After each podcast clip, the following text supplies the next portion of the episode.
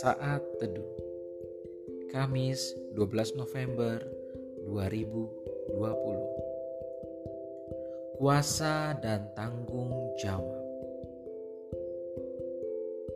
Kejadian 1 ayat 26 Berfirmanlah Allah Baiklah kita menjadikan manusia menurut gambar dan rupa kita supaya mereka berkuasa atas ikan-ikan di laut dan burung-burung di udara dan atas ternak dan atas seluruh bumi dan atas segala binatang melata yang merayap di bumi.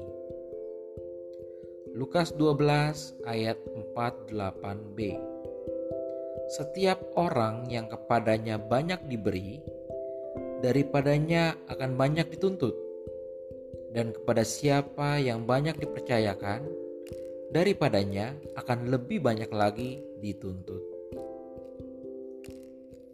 Di salah satu film Spider-Man, Tong tokoh Uncle Ben yang merupakan paman dari Peter Parker atau Spider-Man berkata kepada Peter, "With great power comes great responsibility." Di setiap kekuatan atau kuasa yang besar, terdapat tanggung jawab yang besar. Pada tahun 1906, Winston Churchill sebelum menjadi Perdana Menteri Inggris pernah mengatakan hal yang serupa di hadapan parlemen. Kalimat tersebut ternyata direferensikan dalam ayat Alkitab pada Lukas 12 ayat 48 di mana akan ada tanggung jawab atas setiap hal yang kita terima. Banyak orang Kristen berharap kuasa, otoritas, dan berkat. Yes, Tuhan berfirman demikian bahkan sejak awal penciptaan manusia. Namun semuanya itu diberikan bukan semata agar manusia terlihat lebih hebat.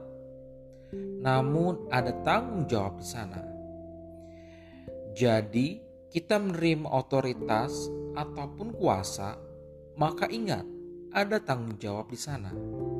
So, kenapa Tuhan memerintahkan berkat, kuasa, dan otoritas atas umatnya?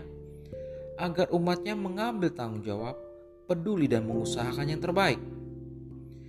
Jika kita siap terima berkat, maka kita juga siap untuk memberkati orang lain. Selamat menjadi berkat. Tuhan Yesus memberkati. Shalom.